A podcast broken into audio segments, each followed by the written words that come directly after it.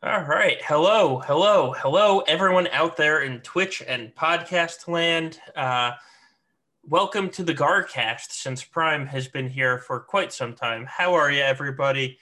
Um, I am Solobass15. I am here with my good friend Xaereth. We are here to discuss Grand Arena, which comes back tomorrow. Uh, how are you, Xaereth? Uh, I'm doing well, Solo. Uh, it, it's it's coming back. You're right. It, it, returns to us now at the turn of the tide, as as some have said. Yes, yes, it returns to us in the form of three v three, which, man, how how far has this game mode switched from um, from probably a year ago when we were having 3v3 to now where it's like 3v3 is the interesting one, and 5v5 is just kind of like, okay, same seven teams on defense every single time. right. So I've, I've thought it was really interesting. This week, you've said a lot of kind things about 3v3 that you typically reserve for anything other than 3v3. I feel like maybe your swear words are going toward conquest instead. Oh, actually. Oh, they're 100% going towards conquest. And the enormous time suck of my life that is going towards conquest. Here's the thing with 3v3, and we kind of talked about it on Friday with the roundtable of there's just more there's just more of it. There's actual strategy involved. Like in 5v5, it's gotten to the point somebody did the math, I think it's 20 only 23% of the teams are hidden in 3v3 where in 5v5 or no in 5v5 and in yeah. 3v3 there's strike that reverse it. Yes exactly. In 5v5 or in 5v5 it's 23% of the teams are hidden. In 3v3 it's like 36 or 37% of the teams are hidden. And i know that doesn't sound like a lot but there's a lot more strategy in there um, so much more.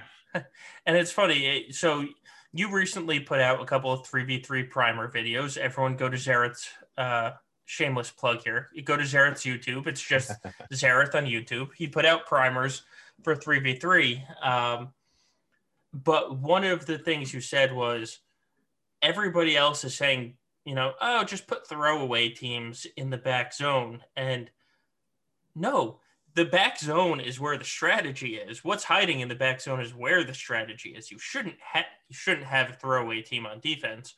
You shouldn't have the throwaway team hiding in the back, especially. oh yeah, I throwaway man. I that it drives me up a wall. I uh gosh. Uh, so I was talking to I was talking to someone, uh, another content creator a while ago. Um not gonna not gonna throw him under the bus or anything. It, it was just an incredibly different philosophy than mine, and uh, it, it, was not grid, by the way, because he it, people might actually ascribe what I'm about to say to him because uh, we are super different, but uh, he did he never said anything about throwaways. So just to be clear, um, not, trying to throw shade. I was just like. They were talking about like, oh yeah, you could just use such and such squad as a throwaway or whatever, and I'm like, if, and at first I thought maybe they just like had different terminology. I thought they meant like a burner squad, you know, like yeah. you, you use it because sometimes that's a tactical necessity of you need to burn their cooldown. So you throw away your Tuskens or your Jawas or whatever, right. you know, to, and you take a loss. And I was like, oh, well, maybe that's what he's talking about. and, and then, uh, you know, so I like kind of said something to clarify and they're like, oh no, like, like, uh, just like throw them in the back and just call it good and I was like, I'm just gonna be awkwardly silent for a minute so I don't just like make people hate me for the thing I just almost you know like a, a burner or throwaway squad like on defense. I just it, it and it doesn't make sense to me at, at this point in the game. Like like I, I, guess maybe once you very first hit like a new threshold in GAC uh, and you need more teams and you just don't have enough if you're kind of top heavy, I, I guess maybe that's palatable or more acceptable. I just I, I have a hard time believing you can't find any teams that are going to actually cost someone something. yeah, it's I mean, well, God, do you remember? Uh, this is probably a year ago now, because uh, we've been doing this podcast for over a year and a half at this point. Um, and how many times we would say, guys, stop putting Carth on defense. It's not doing anything for you. Just stop. Well, every time you hear the throwaway team, it's basically Carth just with a different team.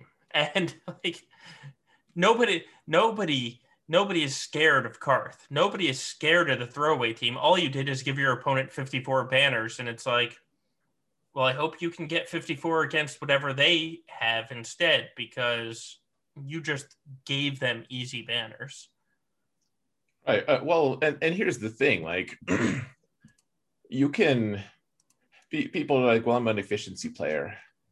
I, I'm totally, I'm just gonna, I'm just gonna out banners them. And I'm like, so you're giving your opponents a head start is what you're doing because you're right. just because your opponents aren't efficiency players doesn't mean they can't be efficient it just means that their whole goal in life isn't efficiency like they're they're fine with other things and you know I, I feel like that's that's the thing that a lot of people I, have talked to a few efficiency players lately and uh, like grid is one of them certainly he was on one of yeah. my streams this last week and like he, he seems pretty convinced that his play style is right and i'm i'm not throwing shade at grid to be real clear guys. He he plays well he does he, he knows the game really well. I'm so nothing against him. I just like he like the the things he was saying in our stream uh, like it seems like he was pretty convinced like he was almost trying to talk me out of trying to put a lot on defense you know? Like like yeah. you know what come on Xaereth like snap snap to it. Like you're not it's not going to work as well for you as what I'm doing, and that that's fine. But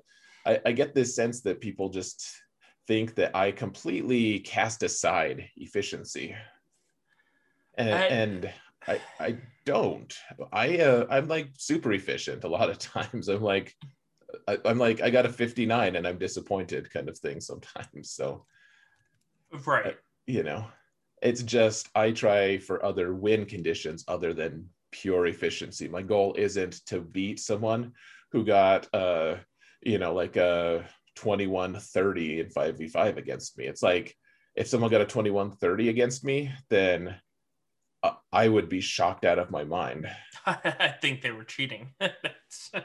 right, right. Like yeah. how how could you? I don't I don't know how someone could even if they are an efficiency player, even if they keep everything, I don't think they could. So, you know, anyways it's just a very interesting conversation actually. And hearing people hearing people like kind of because it, it wasn't like grid was very like diplomatic and polite and like non-confrontational at all about it. I've talked to a couple others though who are like like almost judgy about it. Like can you just stop think like pretending like you're actually going to win Xaereth or like it's, it's very strange. It's been a very interesting uh, week. People people have been discussing efficiency with me for some reason.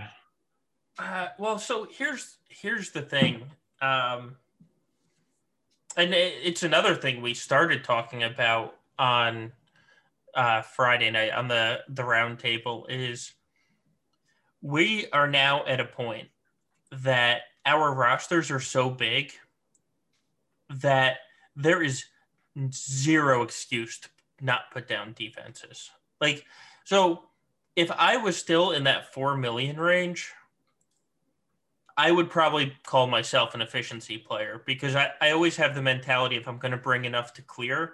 And usually that means strong offense. And, you know, I'm not saying I would sell out my defense, just I did very well from four to five, four to six million of keeping keeping enough for offense that I could guarantee I was always going to clear.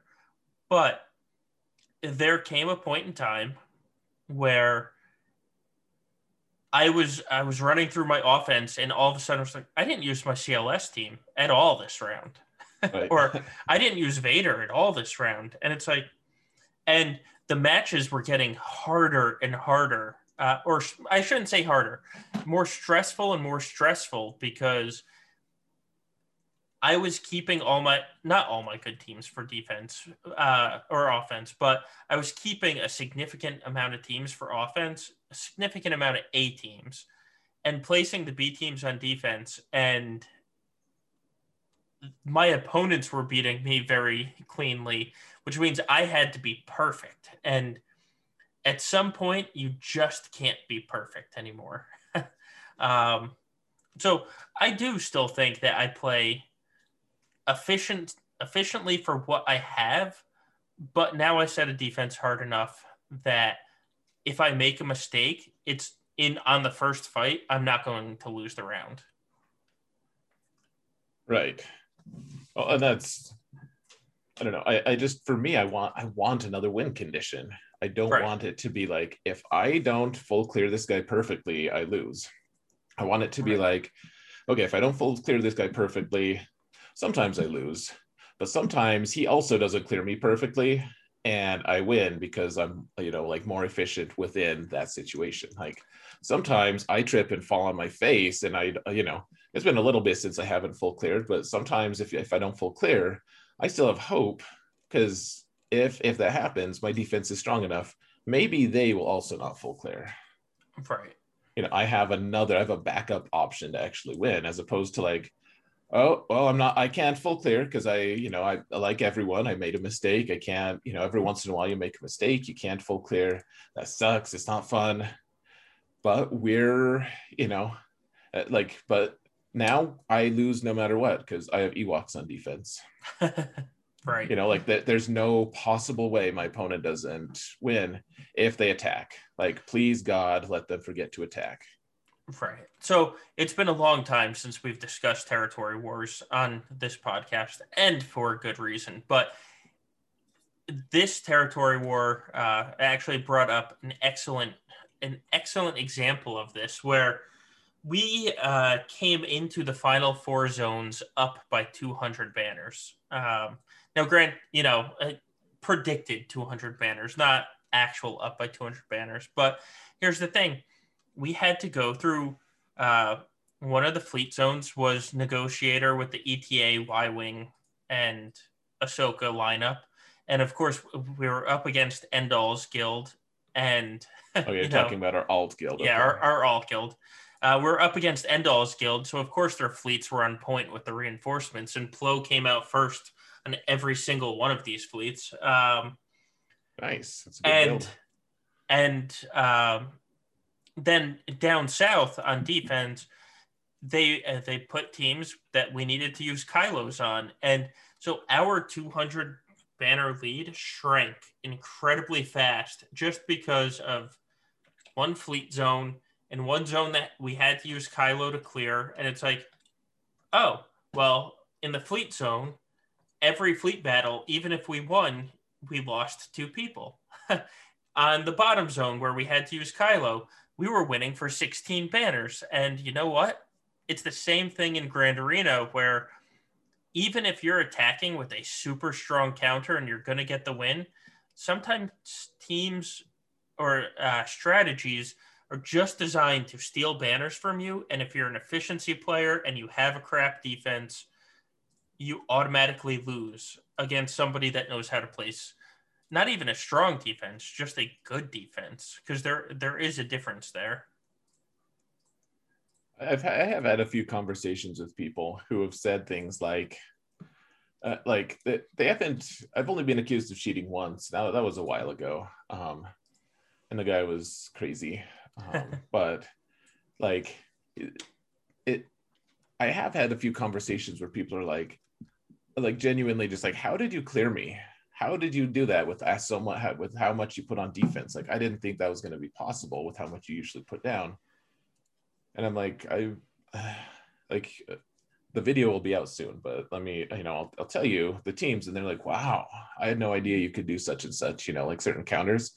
And I think that's that's one of the important things about you know like listening to a podcast like this or watching videos by other people, like being able to learn, like have, having your knowledge expanded of what's possible is is really important too. Right. You know of the counters, and that's that's why I'm in a high end guild right now. I don't really like right. territory wars, frankly, but I, I I'm in a high end guild because they know all the they know all the counters, or at least they're pioneering a lot of counters and i get to i get to use at least some of that knowledge in my gac stuff so right Uh, and real quickly, thank you guys for kicking off a hype train. Is always appreciated. Um, yeah, guys, thank you so much. But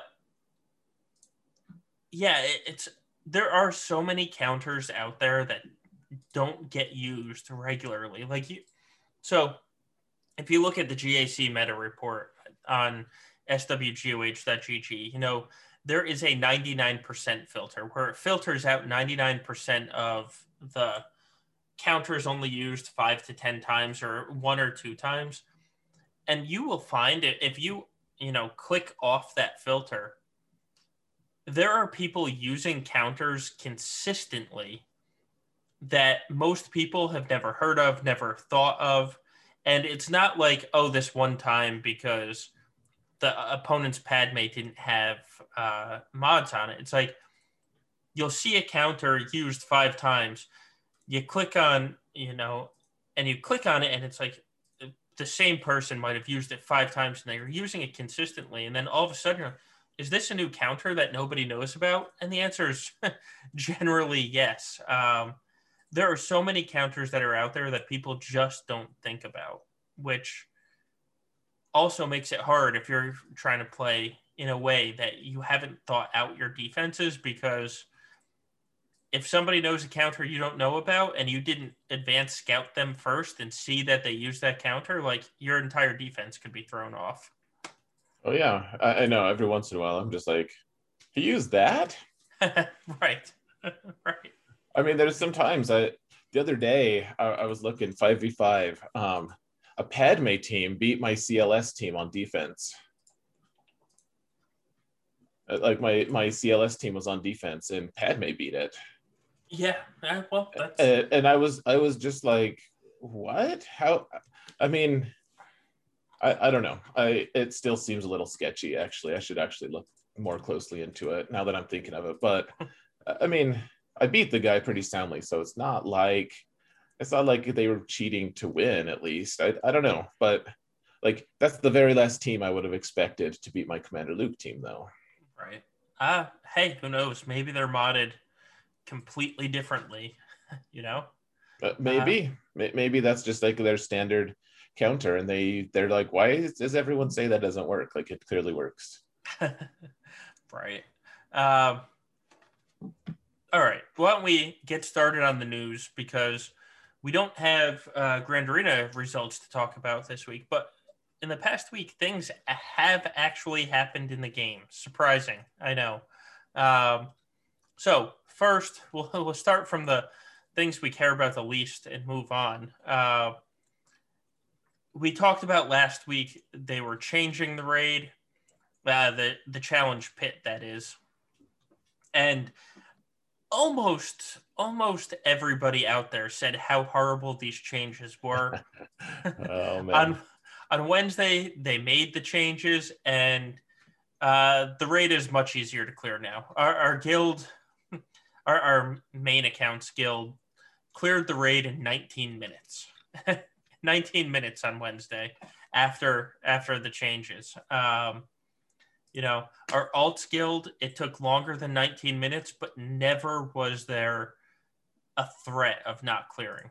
Um, so they have brought these changes in, and honestly, I this is one where I mean I know I oh uh, CG a mea culpa there. I was I was wrong. You know when I read it in text, I I thought completely it was going to screw people, screw lower end guilds. In in the end, though, it the rate changes actually seem pretty damn good.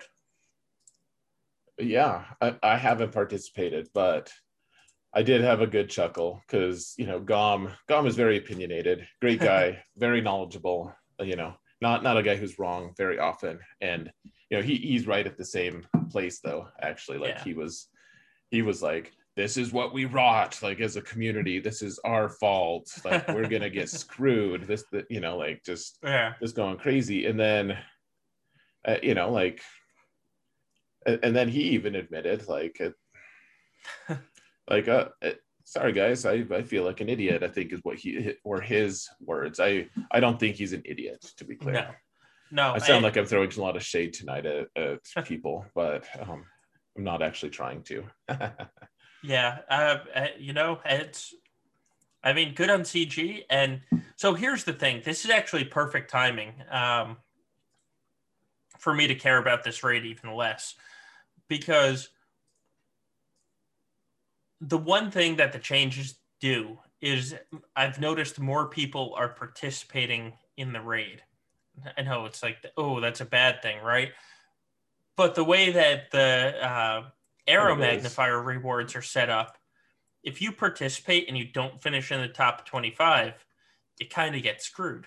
Um, you know, if you don't participate and you finish outside the top 25 and you only get three aeromagnifiers, it's kind of like a, all right, I can only blame myself type of thing. But if you participate and you finish outside the top 25, it's like, why did I even waste my time doing this?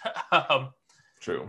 But so this brings up the next point of Conquest Hard Mode, where if you finish with the red box in Conquest Hard Mode, you're getting 10 of the aeromagnifiers. That means if you do this every month, and you never compete in a challenge raid, a challenge pit raid ever again, you can still get six R8s in a year.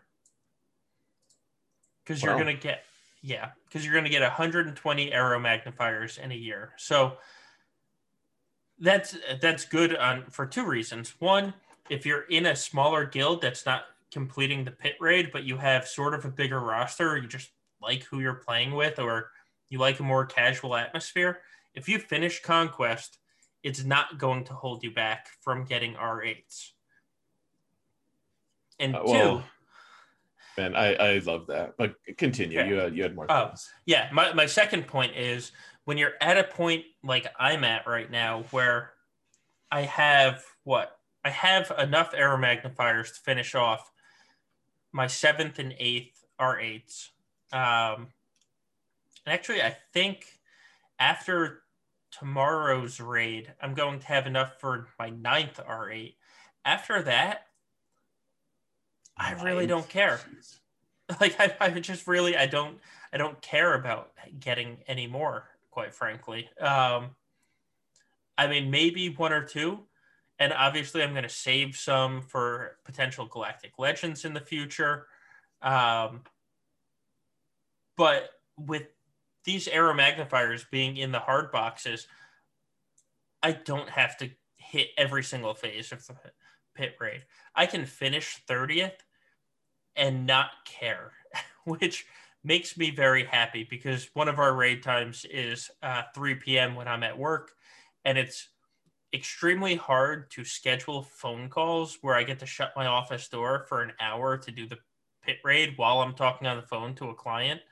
Um, so uh, it will be very nice that I don't have to do that anymore, and I can just kind of coast if I want to. Uh, so thank you, CG, for those rewards because it's helping both the smaller player and it's helping the players that don't want to do another raid because I don't have enough time.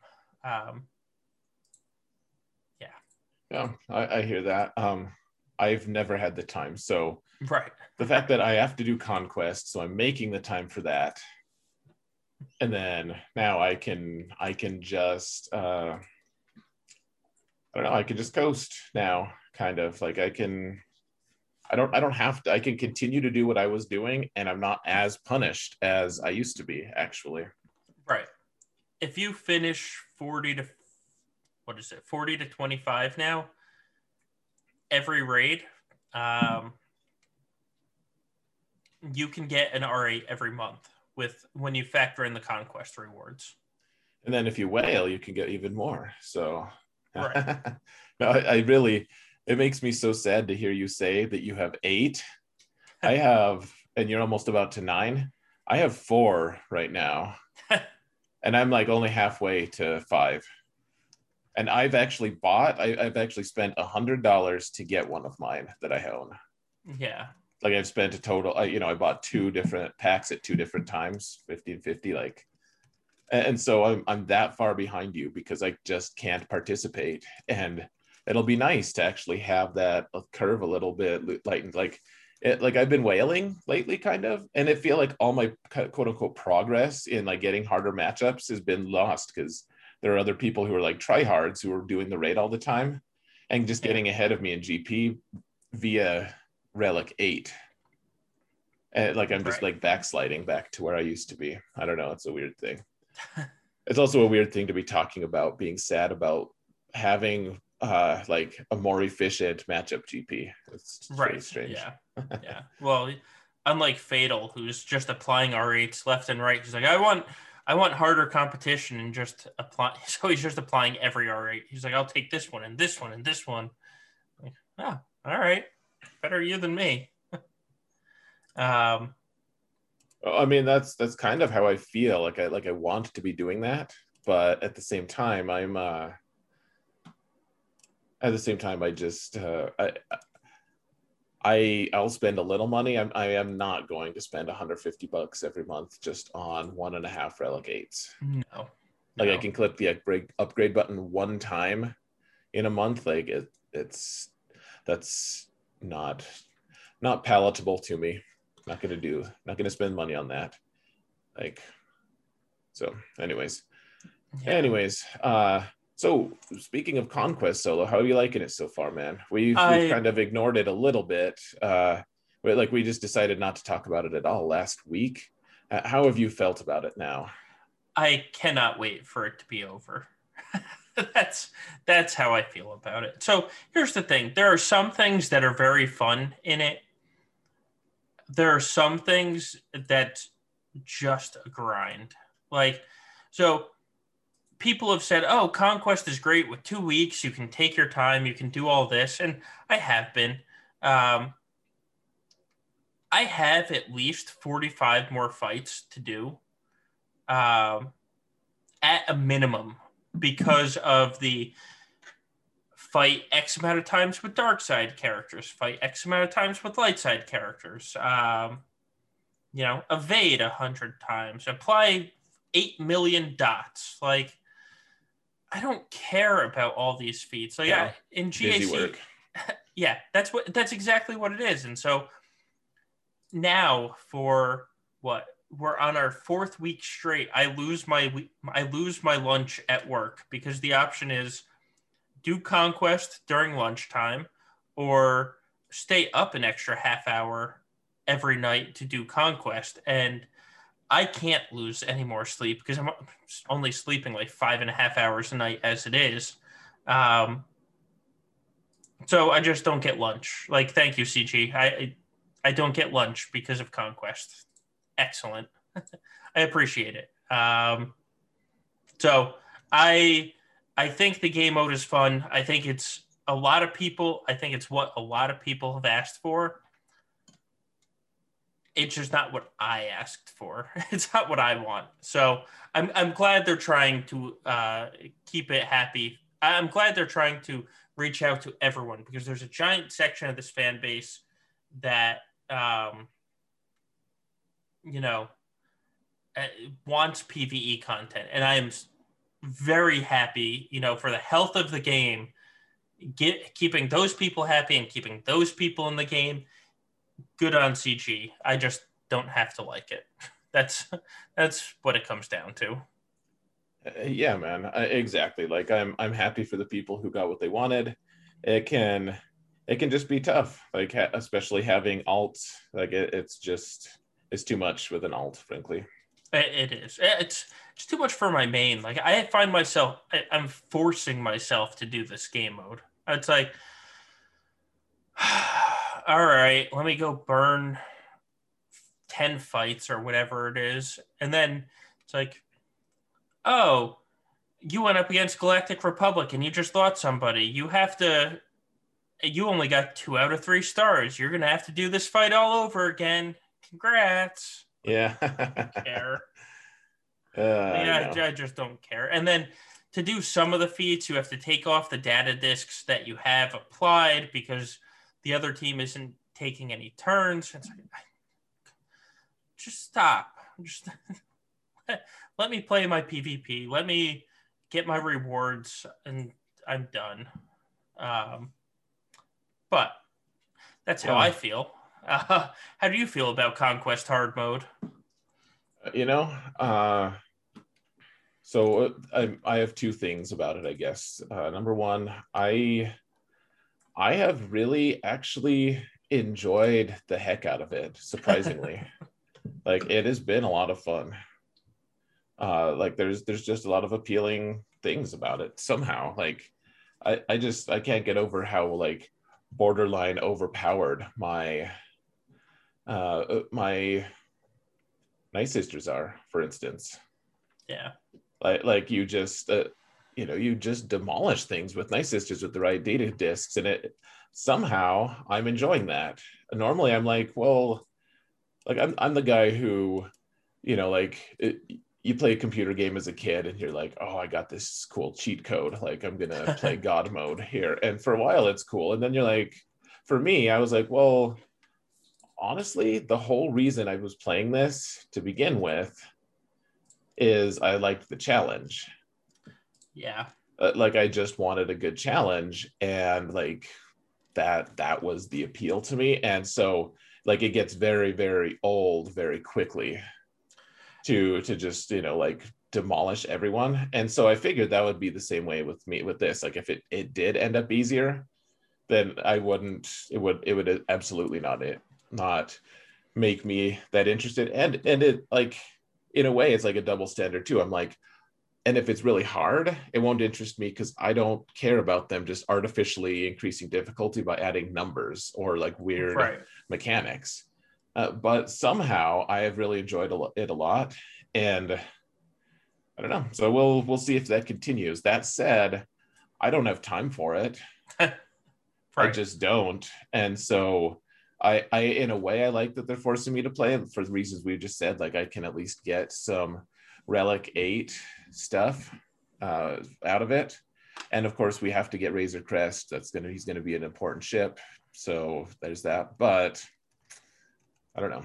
Uh, I I do it on my alt. I've been doing it on normal. It's even fun on my alt, but I think my alt I'll end up just getting like I'll I'll just start doing hard next time because I, I, missed out on it last time. I'll get hard. I'll do hard mode on the alt, and then I'll just get to the first or second box and call it good because it's still better yeah. than anything in normal. And, and, I can't even contemplate. I don't think I've done a. I, I think I've done a total of three attacks between the two uh the two conquest weeks so far on prevail man like yeah. I don't think I'm ever going to do any attacks on that, right. frankly. Yeah. I here's the thing. If they scheduled this, so it's supposed to run once a month. Um and you know, p- part of this is probably my fatigue of this just running constantly the entire month for the exhibition season. But if they schedule it for a GAC off week, and Lightside Territory Battle does not run during that off week, I would be fine with it. Uh, I truly would be fine with it because I'd literally be doing nothing in the game other than arena climbs and be like, okay, this isn't that bad. But man, last week you had Lightside Territory Battle Conquest, Assault Battles, and it's just like I don't have time to do all of this. Now, if they made Assault Battles simmable, like today, I had to waste time on tier three of the uh, assault battle because I, I, can complete it. So I might as well get those Invittal cards and all the other stuff in there. Like make that simmable to save me a little time so I have more time for conquest, or even make it like uh, the galactic challenges where if I complete tier three, the other five tiers are automatically completed. And that yeah. would save me like 15 minutes in the game, and I could dedicate 15 minutes to uh, conquest, I would be better with that. But right now, it's like I'm doing a lot of stupid things in the game, and that that annoys me. Like I'm not. It's not that I'm hitting a raid. It's that I've already completed all the sectors, and I have to go back and apply a hundred dots. Like really? So I just have to go out and force crush a bunch of times with Vader. But oh, yeah. that force crush I had stacking offense on one of my de- discs, so I force crushed and killed the entire team. Let's wait for me to get more energy to do it again. for the for the de- for the dots thing last night, and I didn't even get to the max, so it's not like a perfect strategy. But like, so I I just I ended up having to use the Vader team like six or seven times before Vader was weak enough to not just one shot the whole Right. Geo team, kind of like. But once I did, I was managed to get a couple force crushes off. I was like, oh, I'm seeing a vast improvement in my numbers at like Yeah. thirty percent, uh, whatever endurance or whatever the mechanic is called. So Yeah, yeah. Or it's like the one wasn't that bad. Like they get what uh, I don't even know, like fifteen hundred kills or something. I literally just took troopers like four times and killed uh, the Night Sisters except for one.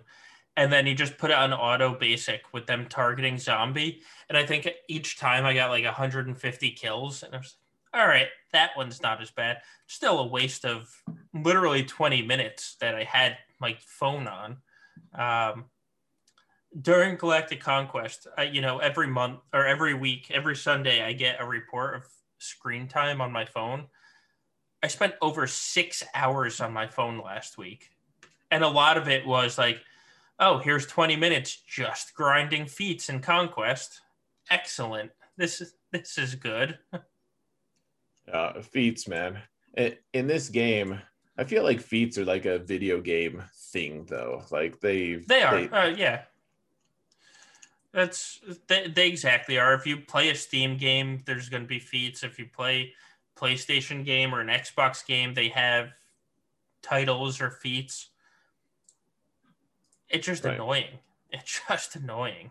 uh, yeah like uh, i can't in, in my life I, I what i realized so I, I like to tell myself that i would be a gamer like i'd actually play other games than this i know that playing a game in some people's eyes would make me a gamer but like i don't i don't necessarily see it like that i see it as like uh, like playing games habitually like playing different games and i can't i can't be that really like with my Yeah. My, my life being what it is right now that it's fine not even bitter but I like to think that if I had more time, I would be a gamer, but I kind of think maybe I wouldn't because I hate feats like this. I hate completionist quests. Oh, it drives me super nuts. I don't want to.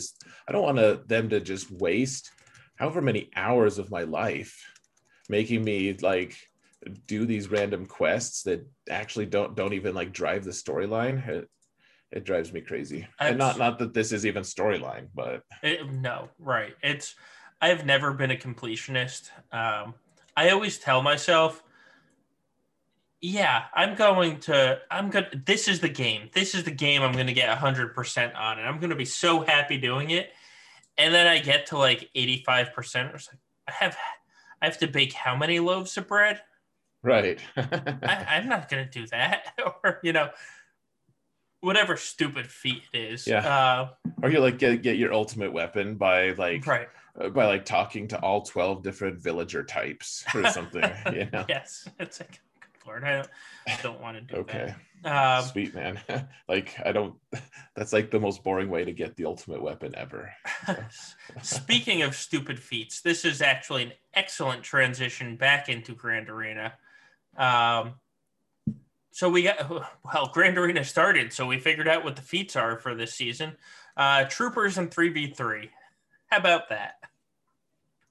uh, I mean they did that before so i guess i'm They not did. surprised And th- this is a replay of uh, July uh, of season nine. Um, but man, I you know, give us troopers in five v five like that. That makes sense. Um, three v three. I, it's, I just don't get it. I, I just don't get it. oh gosh uh, so i i just don't know man like i feel like so okay so let, let's get like negative ish Xaereth out for a minute like i don't it's it's very difficult to say like they used the devs used to say that they used to they play the game all the time. And, and frankly I, I like almost don't see how they could play the game all the time. Like they do it eight hours a day or however many hours like it's their job and then they go home and like they have to do territory wars, like they're annoying guild leaders, like tagging them, like, "Hey, we really need your Padme." you know, like, "Hey, like, get off your ass, like, hurry up and do something." And you're like, literally just spent nine hours playing this game for you, like doing this, you know, and they can't say anything. They can't reveal their identities. And so, like, I don't see how they could play this game like really competitively. Uh, you know, like the way we do, we're like, oh, we have to complete all this. We have to keep up. We have to, uh, like, I don't see how we could. Oh, and Operation Metaverse. Thank you so much for the raid, guys. Yeah. Good to see you, Gom. Um, uh, but uh, so I I hate to be the guy. I, I always get frustrated by saying this, but like, how disconnected how how disconnected do you think the devs actually are with with the with the game, or or connected? Like the feats may like they tell the story that these like the last thing these guys would want the the the devs who've been playing for eh, for you know like designing the game for for hours in the day the last thing they want to do is go home and grind marks on on characters in right. Conquest like uh, you know like they're they're probably not doing that frankly. If i had to guess my guess is that the devs don't do that. And right. and so it makes me think like so the feats in gac how many of them are actually trying to get do all these feats in gac there's some of them may enjoy gac but like how many of them are actually trying for the leaderboard and actually think that troopers in 3v3 is a good idea right. It, it makes me scratch my head a bit. Well, so here, here's my favorite trooper feat. Um, is you know, uh, defeat six enemies in Grand Arena with Imperial Stormtroopers. Fine, six enemies. That's two teams. You know, they give you multiple ta- days to do it. But then all the options they give you, there's not a single leader there. So you have to bring the leader in and if the leader gets killed, a uh, kill, you're screwed. like, damn it. Um, or you know, so, some of the feats aren't that bad. Like gain taunt twenty times, like uh, that. You know, you're gonna get that one. Win a grand arena battle using three clone troopers. Just bring Rex, Arc, and Fives on offense and kill something with it. You know, uh, that's sure. fine win a Grand Arena battle with Krennic and Death Trooper. And I know that one probably has a special place in your heart uh, with those two. But you can do that. You know, you make it Vader, Krennic, and Death Trooper against a weak team. And sure, like I'll put, I'll take you know, Supreme Leader Kylo with those two. Right. You know. Yeah, I, I was thinking I would take Sith Eternal Emperor with those two, and you know, there. Like some of them aren't that bad, but some of them are so ridiculous. Some of them, it's like in 3v3, they prescribe, they make you take all three really bad characters and they're like, get a win with this team. And you're like, I, and you have two, you don't even have a full week. You have like one or maybe two like matches. Uh, like sometimes it's the final match and you're going for top 10 and you have to kill something, you have to beat a really tough opponent with a really asinine squad. It's like Stormtrooper Han lead go. Right. you know, like isn't that one of them this week? Is like Stormtrooper Han with Farm uh, Boy and like yeah, one it's other. Stormtrooper Han, Farm Boy, and Legendary Chewbacca. Okay, like that. That's not the absolute worst. It, it's still not good. Like my Stormtrooper Han is pure ass on my alt. What are you going to kill with that team? Like it, it's basically Chewbacca killing something. So what is Chewie going to kill on his own. It's or how about um, win a fleet arena battle with Imperial TIE fighter and First Order TIE fighter in the lineup. So they're giving like you win this fleet arena battle with zero synergy. That, that's what they want you to do. And I mean, it you basically have to collude in your shard to do it. That's especially against the current metas. Um, you know, I can win with Imperial TIE Fighter if every once in a while there's um, home one around. I can win with First Order TIE Fighter, but I have to use them both on the same team. Like, that's. Uh... Yeah.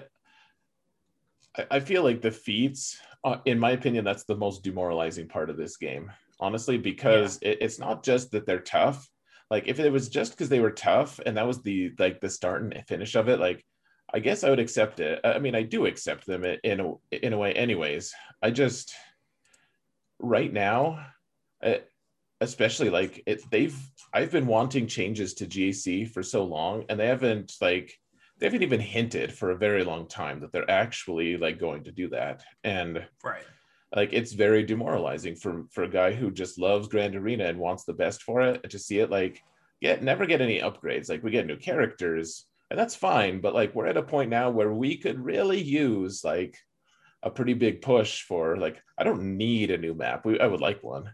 I don't need uh, like a new matchmaking system. I don't need anything like a huge revamp.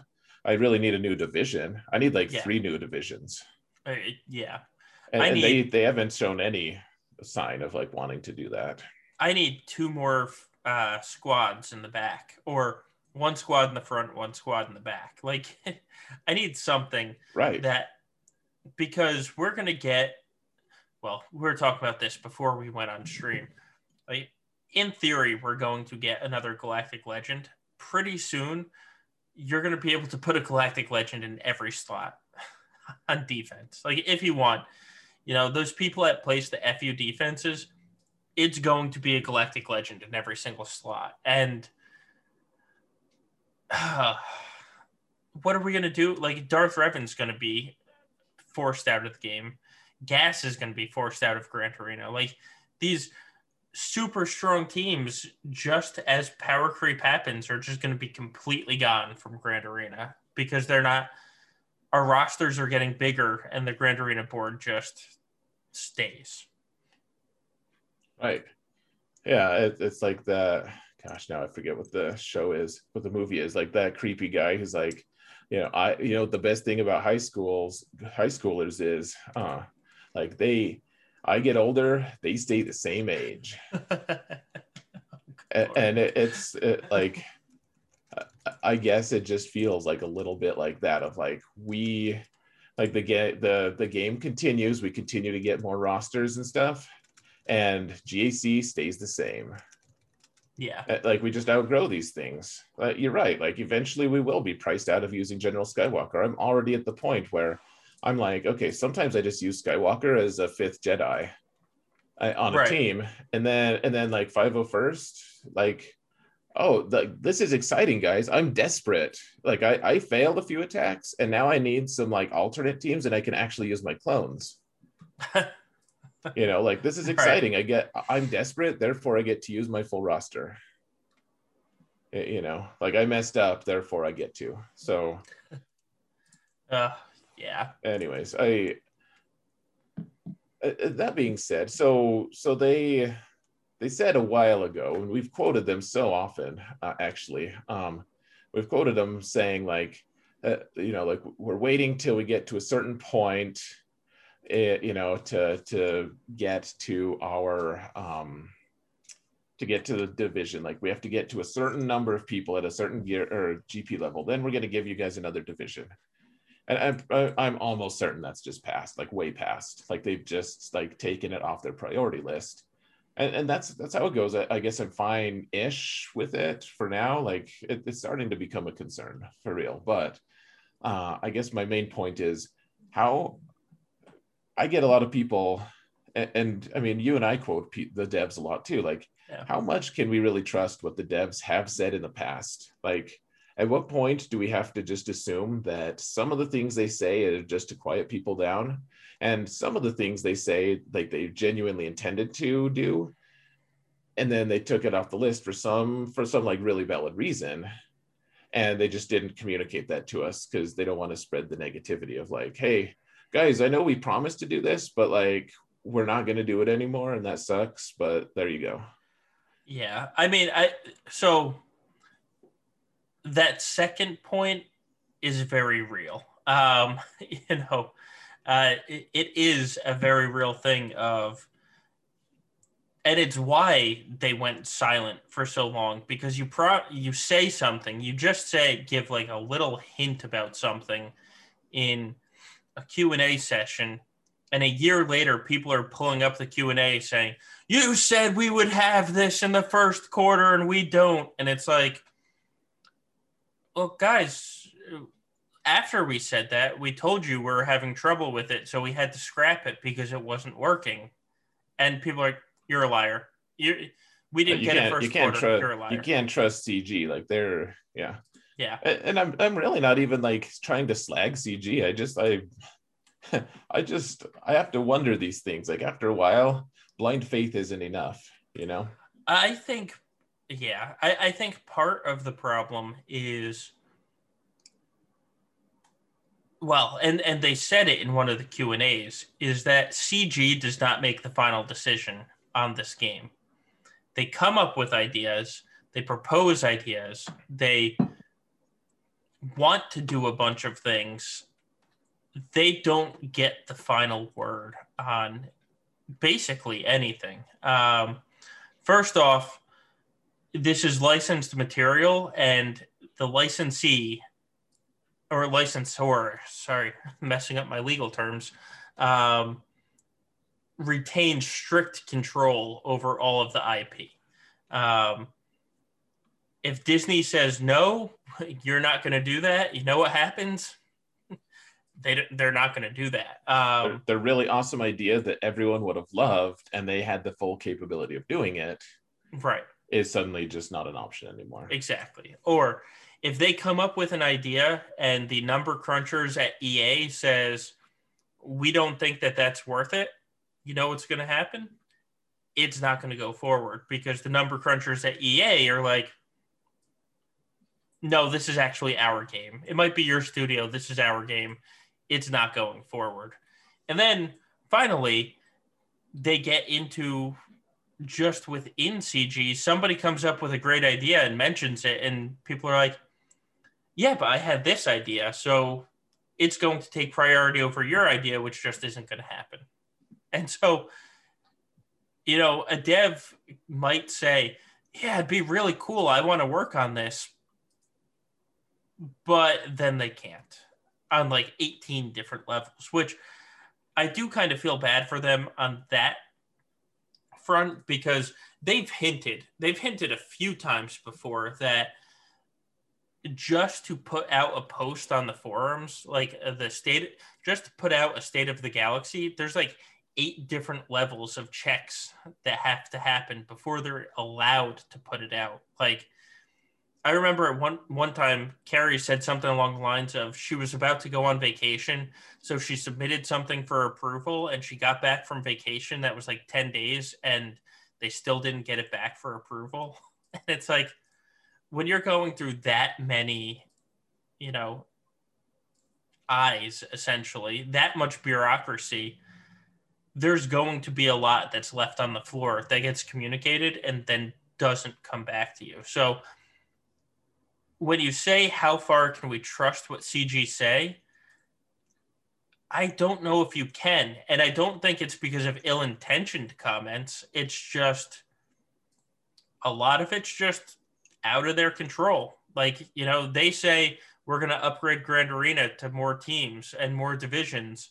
And then one of their uh, number crunchers in EA says, yeah, we don't think that's worth your time. Um, you know, we feel like you could make more money doing Y.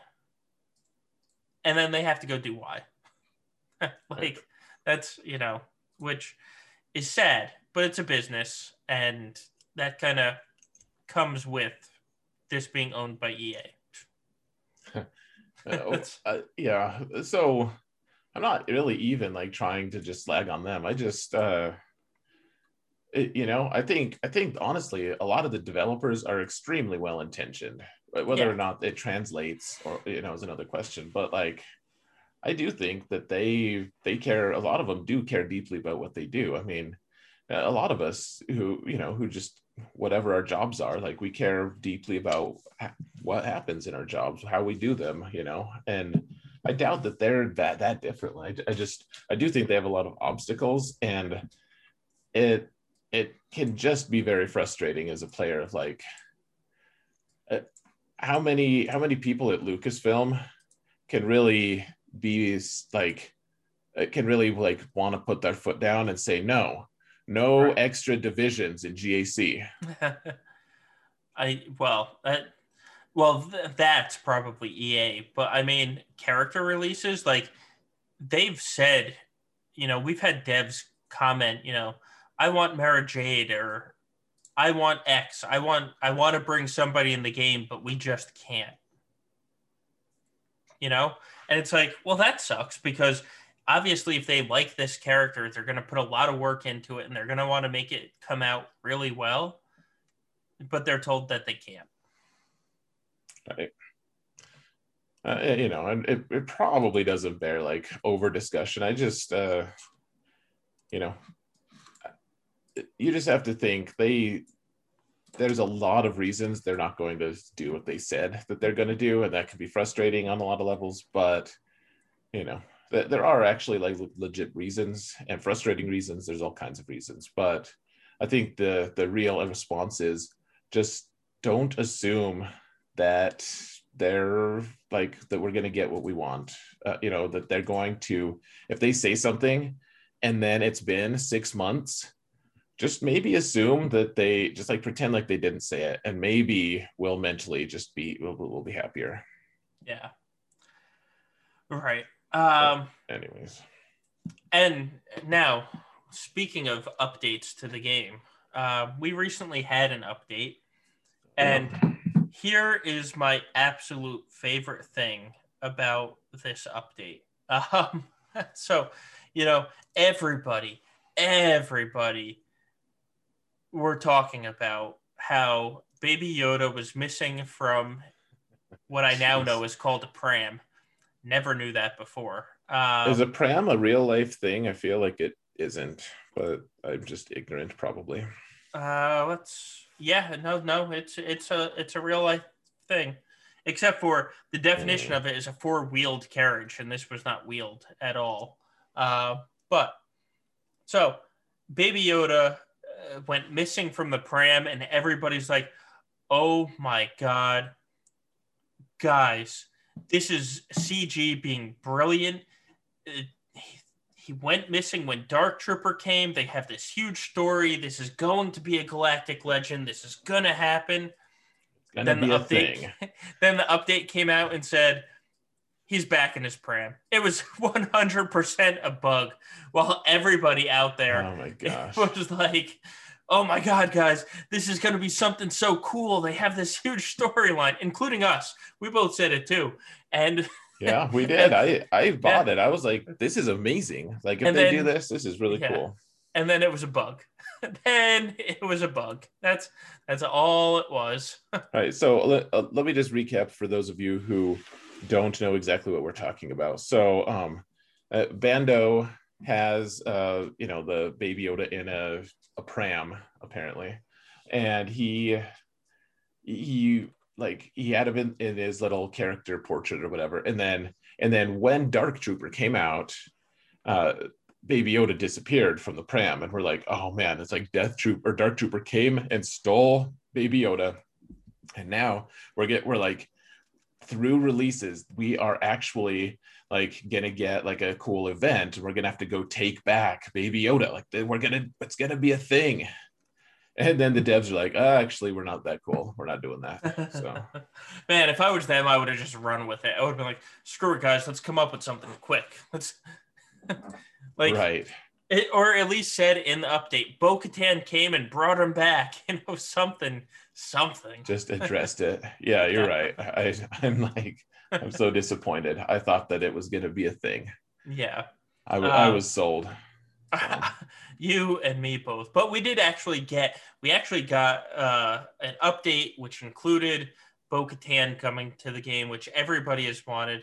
We got uh, touch ups to Canderous, touch ups to Sabine. Armorer is now farmable. Um, so this week it did actually bring, you know, stuff hap- stuff happened. Um, so why don't we talk about Bo a little bit? We both have Bo at seven stars now and have no clue how we're going to use her. I Um, feel so dumb. so I know. I'm like, please, Van Seal, you're, help us, Van our Seal. You're our hope. only hope. it really is. um, but so here she is. She is a light side attacker. She's a leader. She's a Mandalorian, and she is also a scoundrel. Um, and she has one of the cooler animations in the game, which we will see shortly on screen here. Uh, all right. So she's basically a leader for Ma- Mandalorians. I mean, she's a scoundrel. Uh, I'm sure people are going to figure out a way to use her with scoundrels, but she, you know, she's meant to be a Mandalorian leader, uh, or at least on a Mandalorian team.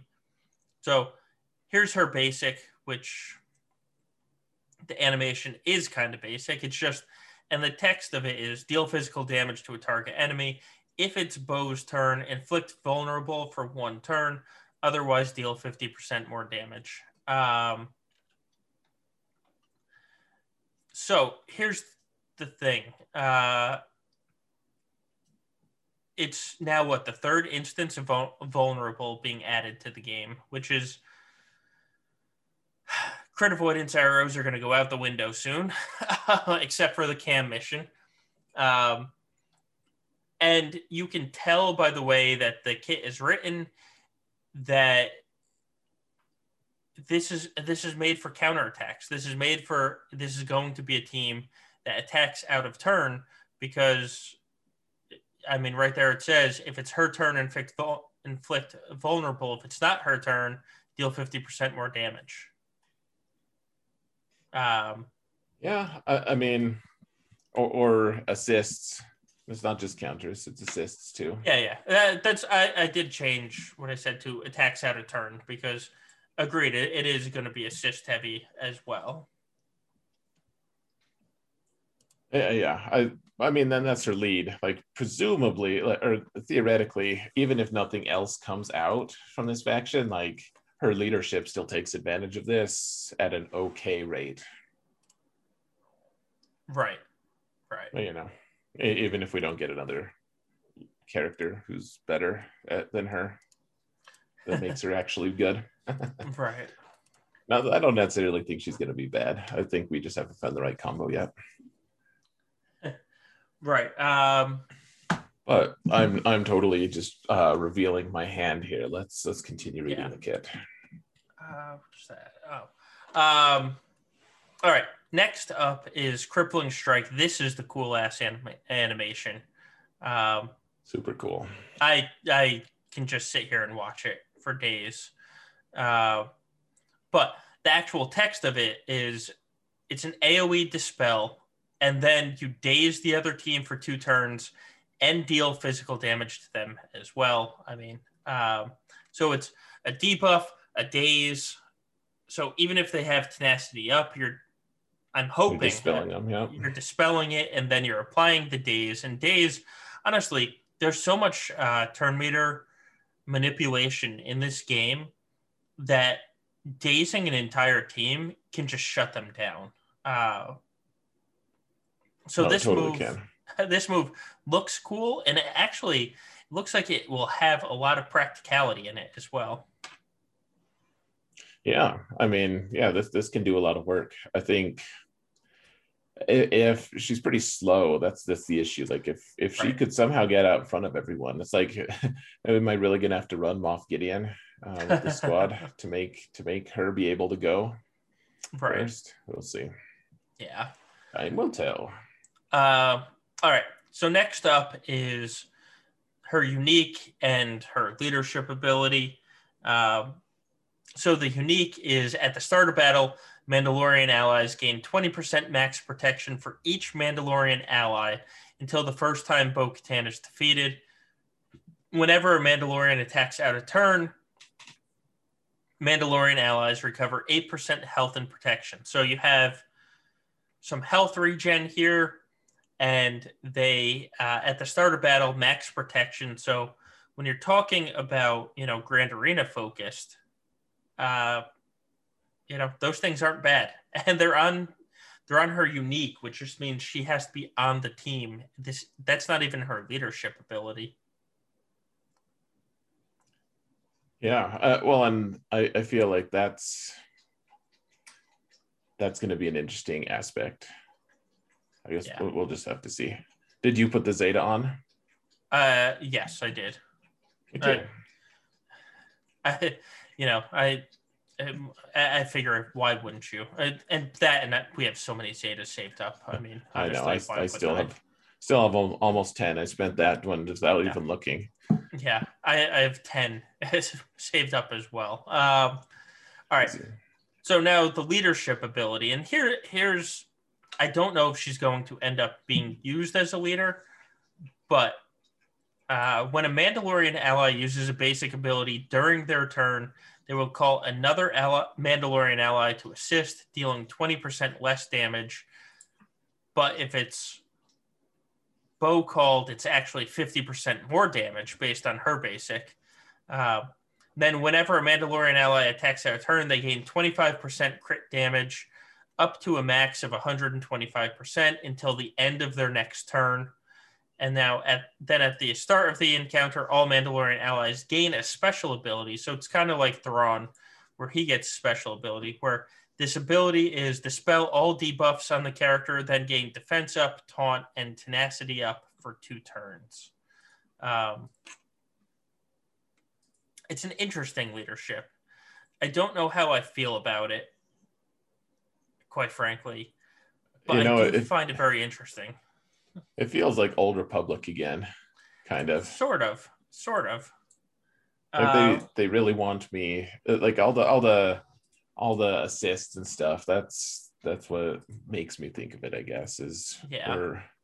everyone's assisting and there's just no turn meter. Uh, right. There's there's not, um, and that that's probably the biggest problem with this leadership. I also pointed out to somebody when CG releases a leader, and the leadership doesn't have a Zeta. To me, that kind of signals that there's going to be a different leader for the faction. Yeah, I mean, even fair. Carth has a Zeta on his leadership. Uh, so- and he turned out to be the only the only leader in that faction. So that, the, that too. basically, Yeah. So we now have two leaders in that faction, and Arm- Armors isn't a Zeta either. It's just an Omega, I believe. well, I- thank God she's not going to be the lead. Right. Um, so it's just very weird to see a leader of a faction without a Zeta. So I really, truly wonder if this is the last piece of the Mandalorian faction, and I, I don't think it is. I know. I I was so sure it was going to work, and then uh, I, I was so sure we were going to get get a cool event, but now now I don't know if we are. So you know, Yeah. with the with the baby Yoda and the pram, pram and all that. Right. Uh, a- anyways, enough on that. But I I just uh, we'll see. I I I do think we're just gonna have to wait for a little bit for other comps to come out. I I also think they can't quite be done. I, I really do think we're gonna get another Mando. We don't, I've never I- wanted a third Mando. I think we we Right. are going to get one though. I agree. Um, I, I think another Mando is coming. Um, because just because of the hints that they put out before, like, hey guys, you'll notice this Mando doesn't have his jetpack. Like, you know, hey guys, uh, we we've left the door open to have another Mando. Like, it just screams it now. So here's the question, though. we're going to get another Mando season in theory. Uh, I did see an article that says, speaking of Lucasfilm control, that Jon Favreau to do the third season wants more control over what he can do in the universe. So we'll see if we get the third season. Um, oh, but- interesting. Uh,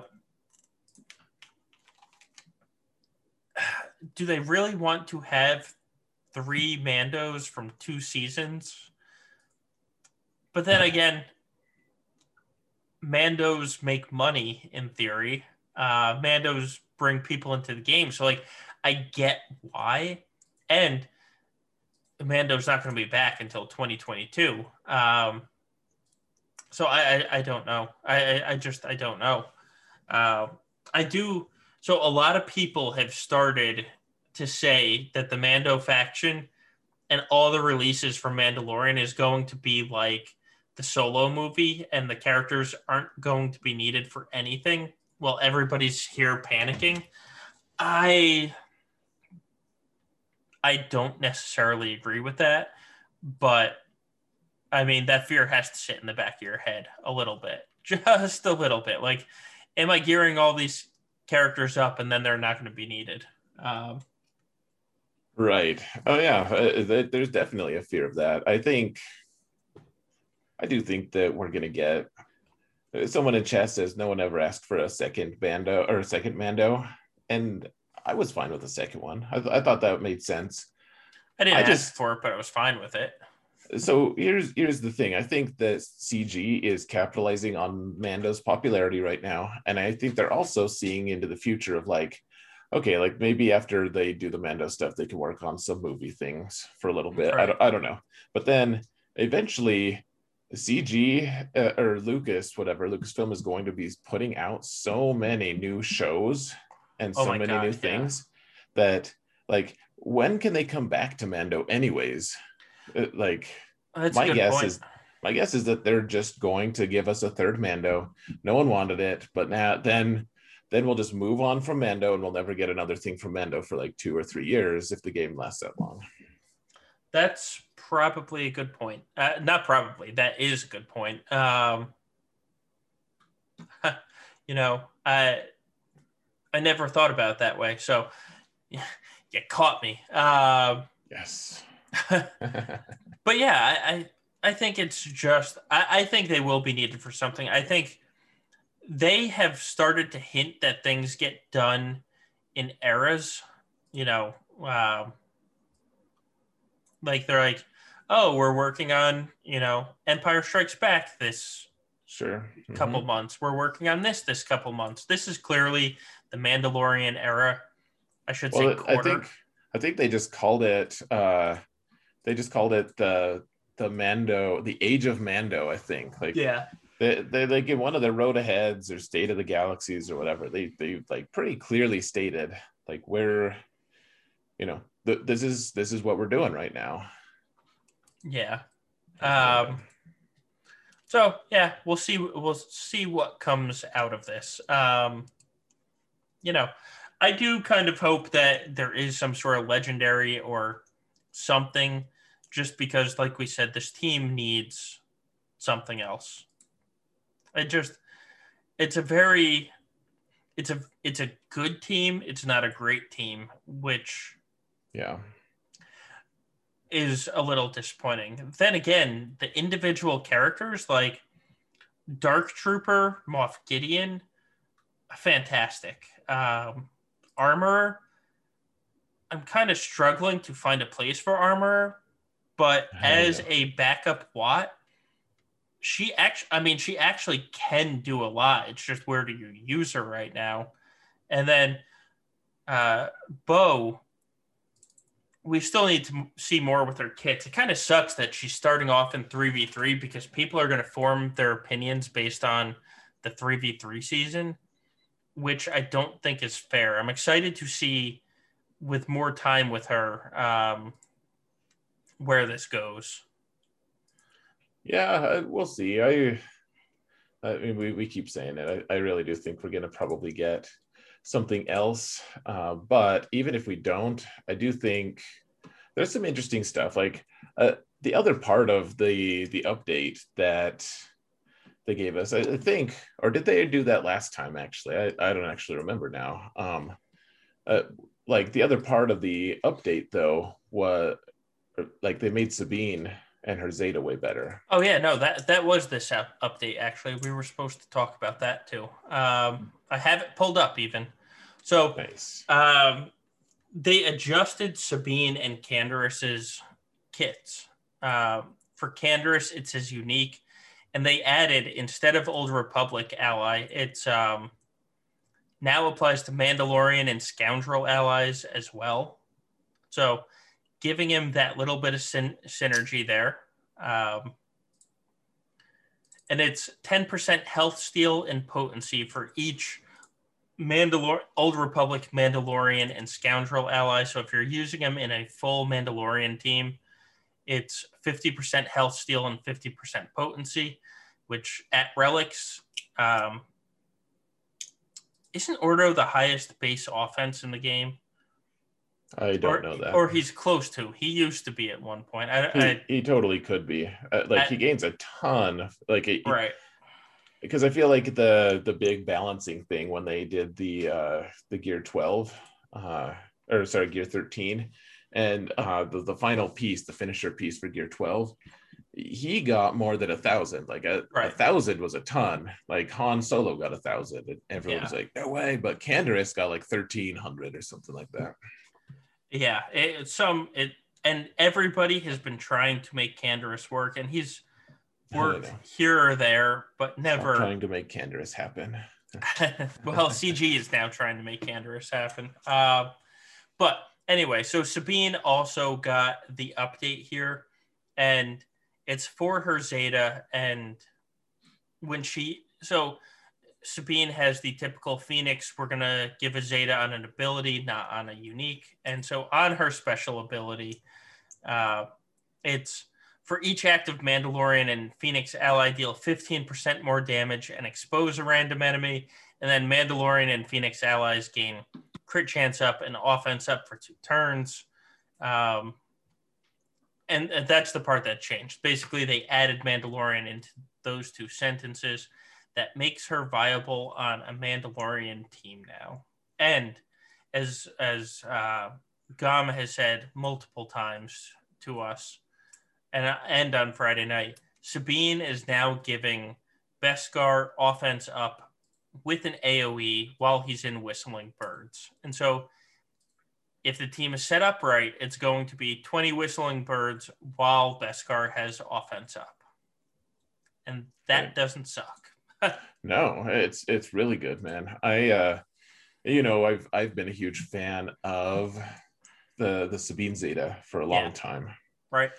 And, and I I'm super excited about some of the things you can do. Like one of the one of the things, and I said this in our Gambit fight night. I think I've said it like every stream I've talked in, but uh, I guess I'll just say it here too, just for fun, just in case someone hasn't listened. Um, I I really think that it, it really interests me the synergy between Sabine's AoE and Bo-Katan's AoE. Yeah. Uh, because Sabine, if she goes before Bo-Katan, she'll she'll throw her AoE. It'll stagger everyone. It'll throw exposes on people. It'll put offense up. It'll do all these these things. Like it does a million things, and then it resets pretty quick. But beyond that, uh, she also so she, she puts stagger on everyone, and it can't be evaded. It can be resisted, so put potency on her. But if you put if you put potency on her and everyone gets stagger, then Bo-Katan goes and hers uh, she dispels everything first. So the natural evade is still, I guess, in play, but it gets rid of foresight and stuff. So uh, everyone has stagger, and then Bo-Katan goes. If they have foresight up again somehow, it goes away, and then she shoots everyone. She hits everyone, and all of their turn meter just disappears. Yeah, yeah. So this is and they're going, all dazed. So right now, the way to mod this Beskar team is you basically want Kuiil really fast, and then the other four you want like, you know, just making up speeds here. 275, 274, 273, 272. Like have it set up where just you know, rapid fire, bang, bang, bang, they all kind of go. And so I feel like with what you're saying, you basically do that with Sabine and Bo Katan, where it's Sabine goes and then one speed slower. Here's Bo doing the AoE. Yeah, uh, it could be good. It, you know, yeah. and that's that's like artificial turn meter manipulation, right? Right. Yeah. Yeah. So like it, it's it's not so always going to work. Budget Moff Gideon. it, it is. It's like a budget Moff Gideon, but that it actually that combo does damage and it gives days. Like it, it is. Yeah, it's right. substantially different to the point where you can't really just say like it only does what Gideon does. Yeah. No, no, no. It, it does more than Gideon, especially since uh, Sabine is exposing the enemy too. So you're right. not only is it doing damage, it's doing max health damage on top of it. Yeah, it's uh, man. her Zeta is super fun. Have you put have you geared her up at all? Uh, she is currently sitting at 12. I gear 12. Uh, her Canderous are sitting at 12 just because I'm trying to rush Bo's gearing up. And, you know, uh, we talked about last week that I had geared Scarif Rebel Pathfinder up to gear 11 last week. And my God, does he steal all of the gear? Like, just for only having six gear pieces per gear level, Scarif Rebel Pathfinder has an amazing way to steal any any stores you had of gear. Um, it's just so it has been very slow gearing up Bo. Um, and so Canderous yeah, and Sabine have been sitting at gear 12, just kind of waiting for her to get there as well. it's so demoralizing, dude. Like Scarif Rebel Pathfinder, you just people say that you can find a use for him, but they're lying. like well, he's, he's especially after especially after the nerf. Um, sure. Oh yeah. so didn't help him. So like yeah, people are gonna.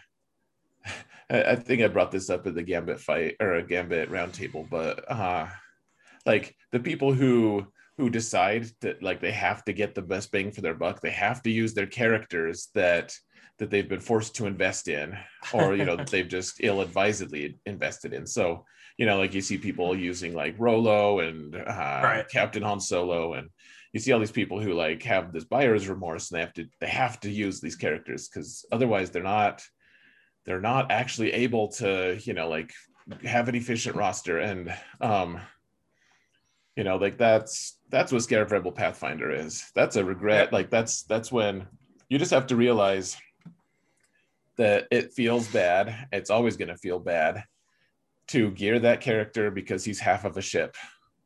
Basically, he's half he's, of a support ship. He's not even the full ship. He's half. right, right. Like that's the biggest kick. It's oh, he's he's half of a ship. Like yeah, like that. You just have to, you have to just deal with that somehow mentally and realize that he actually he's the one, though, him and Bistan combined are the ones who make it possible to have a pretty sweet rebel fleet. And that actually opens up a lot of pathways in fleet, even if you hate yeah. fleet. It, you know, like it's not a bad thing to gear him. It just feels really it bad. It feels bad. It feels awful. Yeah, my um my poor my poor alt my poor poor alt and my poor me actually so uh, my alt is now gearing up Bistan, and Scarif Rebel Pathfinder is next, and it's going to be demoralizing for the second week in a month. Like just Lord, and it's even worse on that account because that account does not grow nearly at the same pace as my main account. So it's going to take so long to finish gearing him. Oh, sad thinking about it right now. Um, I know. I've, I keep thinking like my my alt could really use Bistan. like I, I could really use that refresh on. Like I could use another good fleet.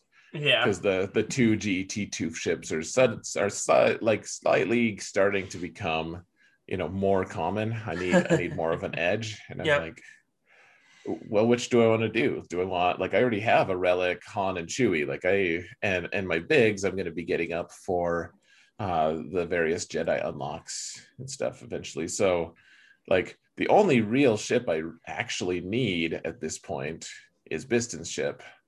Right. It's just two characters that have bought that are bottomless pits for gear, and then I don't get a return on investment on that gear, except for sometimes it's useful in fleets. Right. Yes. Right.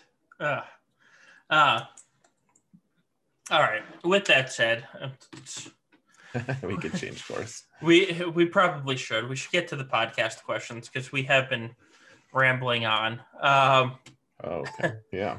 For for having no Grand Arena season, we have somehow made it to the podcast question at the same time that we normally do.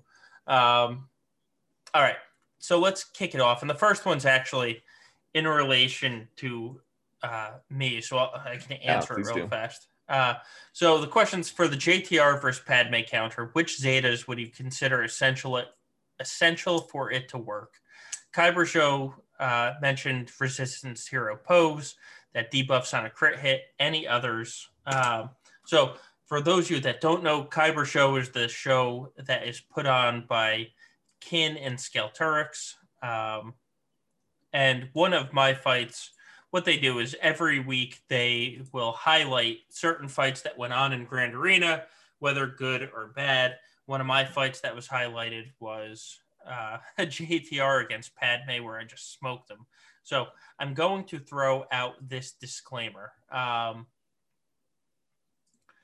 it's this counter is a not for the faint of heart, and b not for every Padme team. Um, if the Jedi Knight Anakin, because you have to go after Jedi Knight Anakin. If that Jedi Knight Anakin has more than say like 75k health, this isn't going to work because you're going to get Anakin down to like a red sliver, and then things, then you lose somebody. And if you lose uh, JTR, BB8, or R2, you can still pull off the victory just for 56 banners.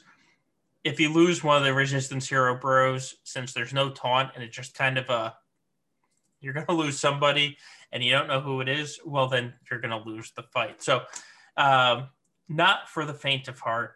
With that said, uh, so Resistance Hero Poe's Zeta is what makes it go 100%. Um, the other Zetas out there is don't don't sleep on R2's Zeta that shares the stats. That's number crunch.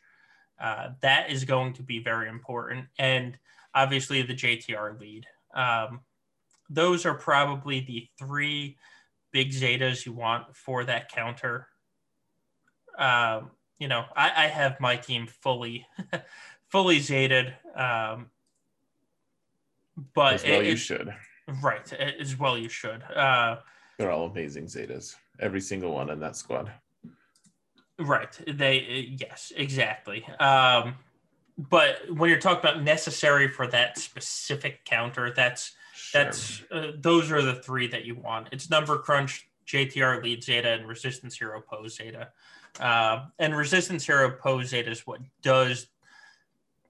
It, it's kind of the the flag bearer, if you will. It's the one that obviously does the most work, but it, it's not going to work without um, the R2 number crunch unless it's a really bad Jedi Knight Anakin, or and it's not going to work without the lead Zeta. Um, but it is a very fun counter. I've done it on my alt a couple times now. I've, I've actually done it on my alt more than my main account at this point. Mm-hmm. Um, and it's it works. It works well. Um, okay.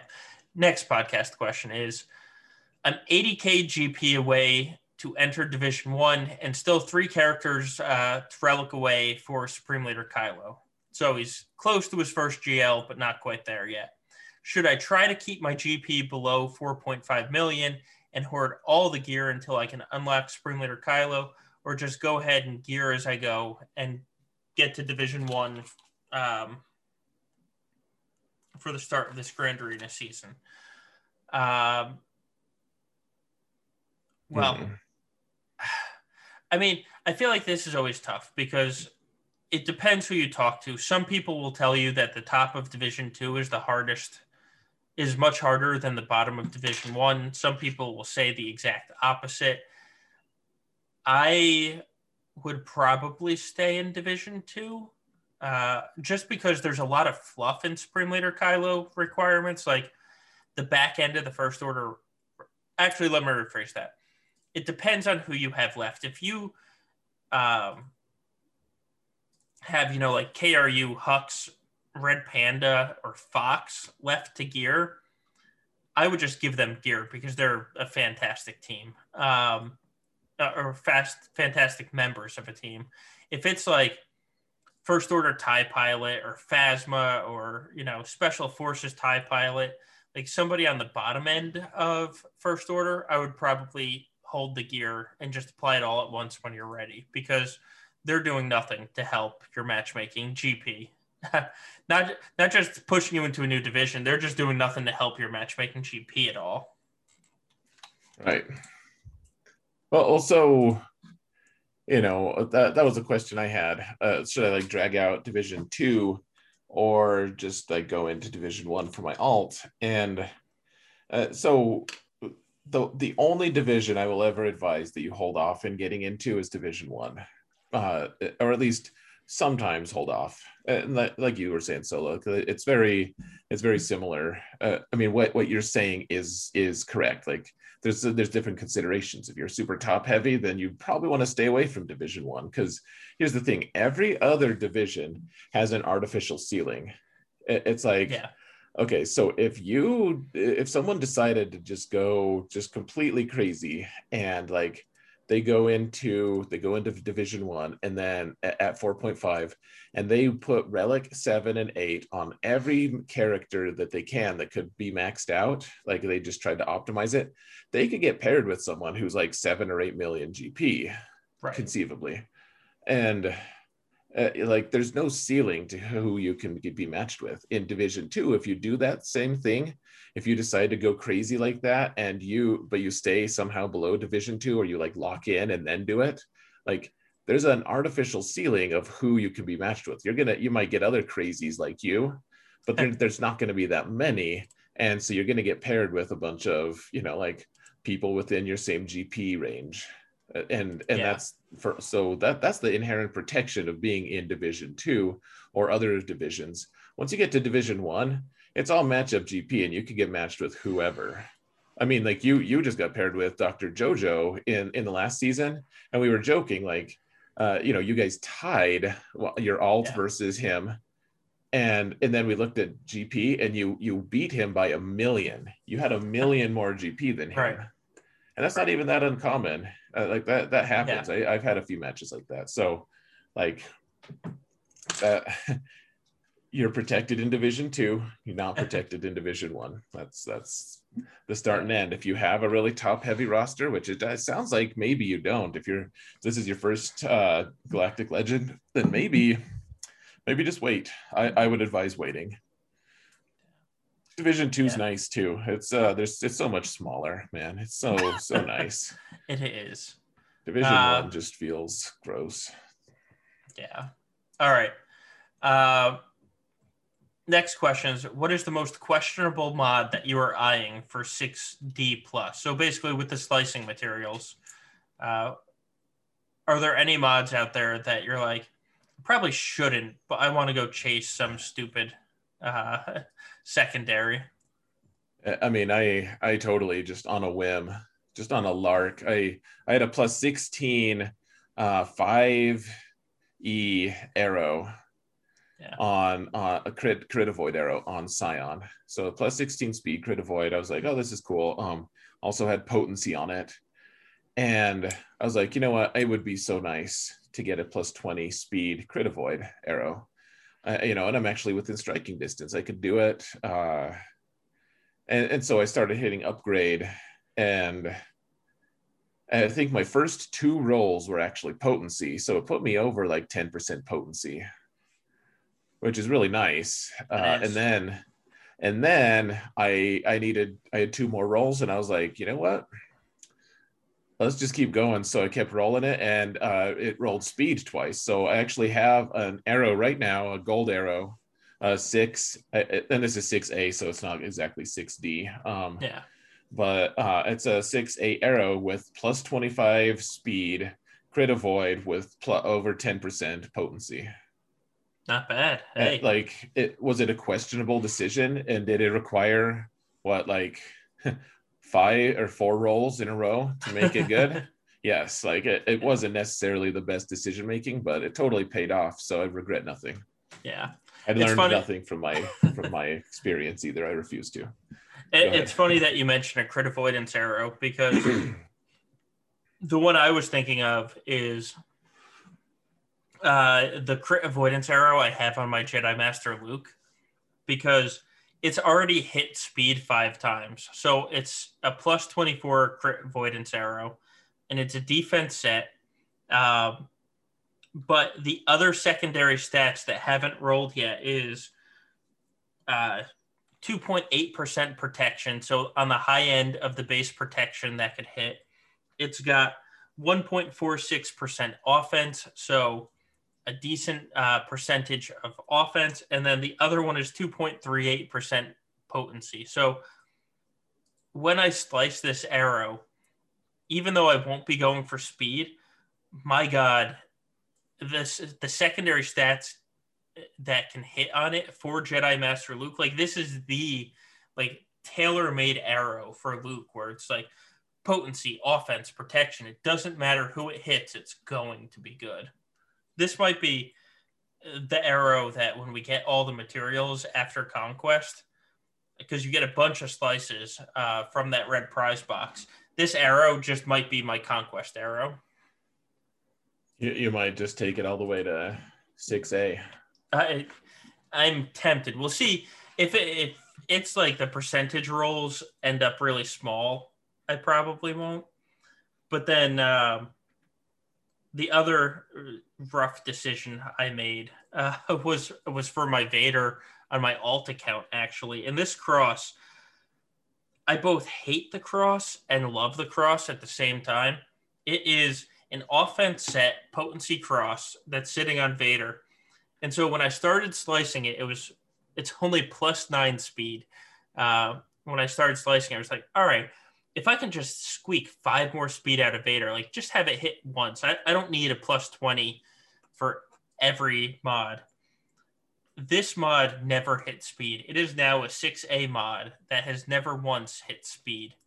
Um, but it's now 7.7% crit chance 3.38% offense and has flat offense at 114 as well. So um, it sucks because I want my Vader faster, but Vader is very stat hungry and adding seven and a half percent crit chance and then a whole host of offense. I was like, ah, this mod's never coming off Vader now. Right. Uh, yeah, I was some of them. Some of you're just like, I guess I'll take the hit. Right. All right. So let, let's play thought experiment solo. Okay. All right. Okay. So what? Let, let's say they they release uh seven E soon, yeah. Uh, like real soon, and uh, it's not like a huge stretch to get them there, except for what you like. Basically, you just have to pay what we currently are paying, plus a tiny bit more for, okay. for to go all the way to six A sure. to jump to seven E. Uh, but but the big kicker is these impact ships. Huh. Uh, yeah. like the way the way 6e do like i don't think that's a big stretch i think eventually that's going to happen in fact yeah. um uh, so how do you approach that like who gets though like how do you give Admiral Ackbar seven E mods? Oh god, I, I don't. You know, you know what I've done this week? How do you give Scarif um, Rebel Pathfinder that garbage? I don't. You know what I did? So, you know, I got Scarif Rebel Pathfinder uh, to R5, both Pathfinder and Bistan to R5, just because in two weeks, I geared up two two fleets, both Empire and Rebels. As probably three weeks, but there's not enough mods, like 6e mod material to go around to give everybody the 6e mods that they need. So I was like, I'm just giving these guys more relics. They don't have Zetas. They're not hitting my matchmaking GP. I just I added relics instead of mods to get to get the stats up on their ships. I was like, I'd rather eat an R5 or an R6 that doesn't Jeez. hit my matchmaking GP than because the 6E mod, it's it's legitimately two and a half to three days of farming the slicing materials. Like that's that's a heavy investment. And you need for Bistan ship, you need 12 of those mods. You need 12 6E mods. So I, it just gave relics Just here you go. Here's more relics. Make the ship faster. Um, and in fact, I think your Bistan Scarif at what R three or R four, and your ship is faster than me right now. Uh, yeah, they're they're relic four. I think. Okay, yeah. Oh no, I, I put I just got Gar and ISC up to Relic 4 as well. Yeah. Oh, I got them to R5 as well, just because relics are going to take the place of mods for right now. yeah. yeah, I don't blame you, man. I mean, I, uh, I mean, they're so impactful on ships. Mods really, really are just hugely impactful. But it, it's just really hard to stomach the idea of giving, like, right now 6e doesn't seem that tough. It's not that bad. Like i do have some garbage 6e that i can just throw on pilots. I'm good. I don't really regret it. You know it sucks still. Like i still want to put 6e on like good mods. I still have a ton of good mods that can use it but like 7e seems impossible. Like maybe vader gets some like as a pilot you know? Yeah yeah and well, otherwise I, I don't know who else gets him i Right. I I agree. I mean, negotiate uh, Kenobi has to, like, and you know, yeah. Unfortunately, um, God, we need a new fleet meta. Uh, and before I get angry about fleet metas, let's move on to the next question.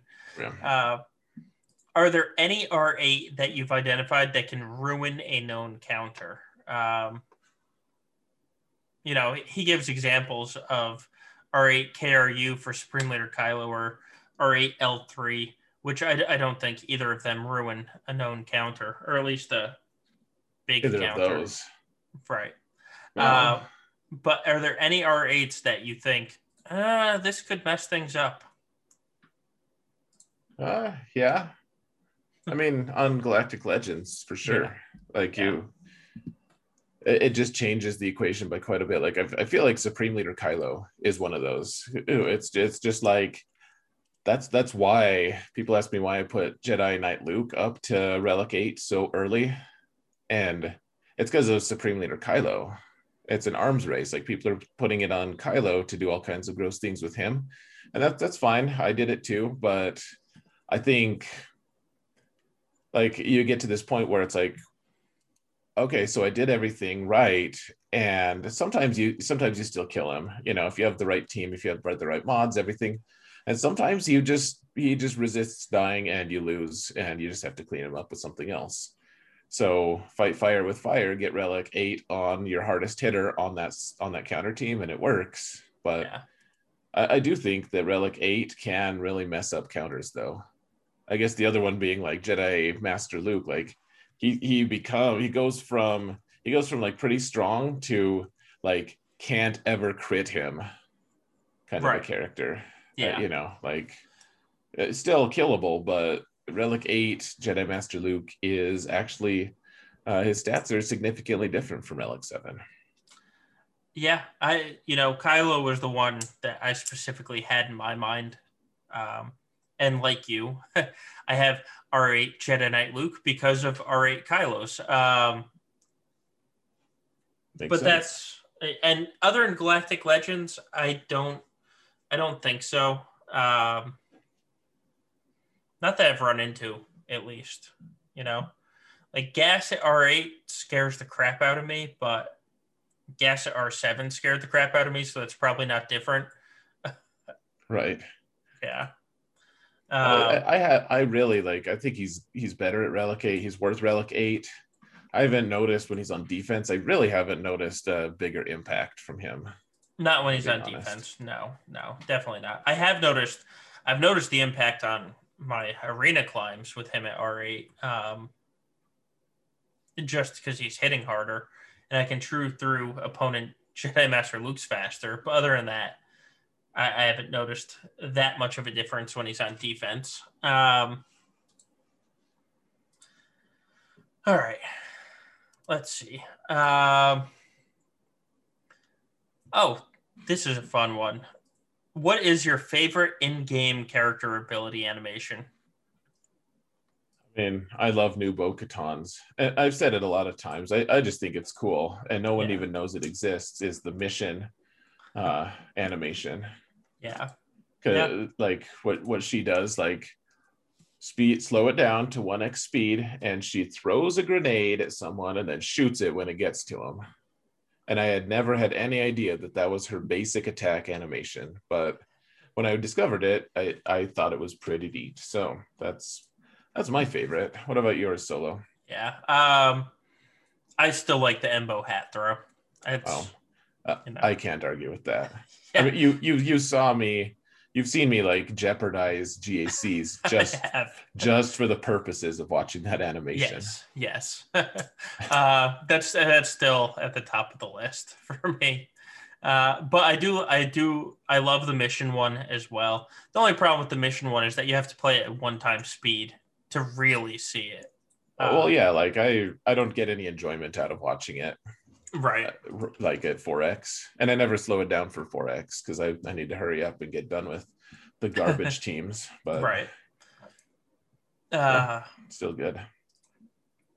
all right. BB-8 wiggle says someone in chat. Uh, let's see. What's your favorite in? Nope, nope. Just asked that one. Uh, I, I have no clue how to answer this question. Is the setting a good defense on GAC basically a way of telling your opponent that you have better mods than them? no, I think it's that you're telling your opponent I'm a better player than you. Um, that's yeah, that sounds about accurate. uh, I guess I get outmodded on my all, and I still set the same defense. Like it's it's it just means that you know how to use your teams, and they do not. We we spent half the episode, a top half of the episode, talking about uh, placing good defenses. So we probably don't need to spend too much more time there. Uh, Yeah, agreed. I like I know some people say some people say like they they place their best mods on defense and then attack with their worst. And I I'm nowhere near coordinated or motivated enough to actually plan that out. I'm like, all right, CLS, like you're going on offense, so I'm gonna take some bad some of your good mods off and put Right. like slightly worse mods on.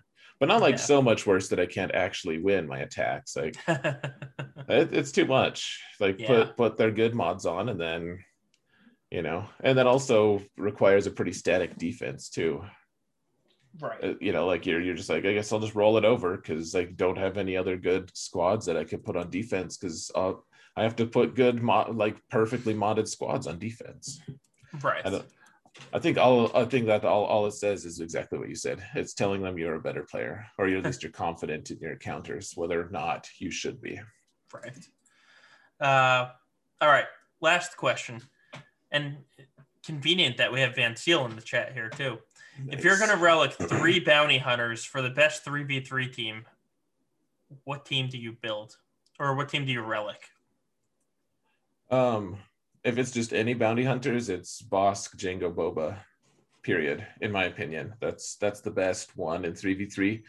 I know that there are other good ones, I guess, with like with Aurra and uh, you know Mando and Greef and all, all sorts of nonsense. I just uh, the Bossk one is so versatile, man. It's so good. Yeah. What- What about you? I CL, let's hear what you see say. He says offense or defense. Tell us both, man. yeah, I, I I probably agree with you of Bossk, uh, Django, and Boba. Um, and it, Van agrees. They, they those three just do so much, uh, and they can kill, both kill so much, and at the same time, if they're fast and you run into them on defense, and you don't have like a JTR or somebody, you know, somebody else fast, they can mess up a team if you're attacking them with a B team. Um, so I, I think the the quote unquote original three um, that's the way Yeah. to go. Well, it's it's just such a good team. Like you, you have a taunt that isn't easily dispelled, at least Right. not early on. You have two the two characters that you care about who uh, can ignore taunt, Yeah. and if they die, they come back to life. They uh, Boba has the dispel, and they both have it. They ignore they they ignore taunt. They also ignore revives. Like they disallow revives, which is a huge hugely important mechanic in 3v3 more than other more than 5v5 in my opinion so Right. like tons of things to love about that team. AOE's way, way to heal, like you get good banners. I, I I have spent too many uh I, have put Django uh, a captain for offense too many times in 3v3, even though he's an amazing 3v3 defensive team with a separatist leader. It's yeah. just so hard to ignore his yeah. his output. I, I, agree. He's great. Like you put him with Nute, who's already, you know, uh, an all-star in 3v3, and Django is just so strong, but uh, he's also just so good. It's so good on Bossk. And when you talk about efficiency players, like that Bossk team is the definition of an efficiency uh, team where they can get max banners every time if you play them right. Against a ton of different teams too. Right. Right. Yeah, it's like I don't think I can kill X team for sure with this, but uh, it, with the bounty hunters, but I, I think I'm going to give them a run for its money. Like you can, I always feel confident that they're going to be able to make some noise. Right. Yeah. You know, they always stand a chance. It's it's a great team to have on offense. So. Uh, all right. So that's all the podcast questions. We have no alt. Well, we have no Grand Arena on the alts to talk about. So, uh, last thing up is talking about what we did uh, to gear up and in prep for Grand Arena. So, uh, Xaereth, what have you done to, to prep for this Grand Arena? Oh, I wailed out on Bo Katan and then I haven't used her. So, boom. Yeah. Boom, Boom, mic drop. That's that's it. I literally haven't applied any other pieces. That that might be a lie. I might have applied one or two on Canderous. My goal is I don't know how close I am. I can't spend too much money, but yeah, so I have applied at least one sit or one third or 12 plus piece. Uh, my goal is if I can keep it reasonable, he, I want him to get gear 13 before lock so I can yeah. mess around with him in conjunction with all the other various Mandalorian faction. Nice. So so Bo Katan uh, from from two star unlock to uh, relic three or four. and then I don't know if I said it last time. Uh, I also got Ackbar up to gear 13 recently.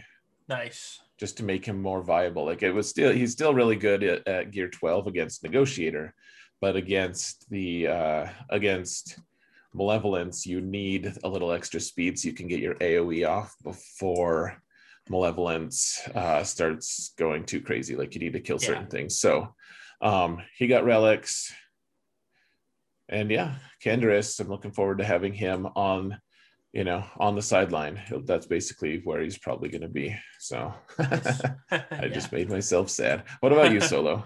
um, so I, I, mentioned it earlier. I got Pathfinder up to R5. Uh, my Bo-Katan is at seven star. You're 11 right now. She, she's not going to be done in time for this for this week, uh, unfortunately. Then you know, you made videos about your potential teams and modding. Uh, I didn't. So uh, we can direct everybody to your YouTube page again for the 3v3 prep videos on where you talk about modding differences. Uh, for me, I sped Gideon up ridiculously uh, for this 3v3 season.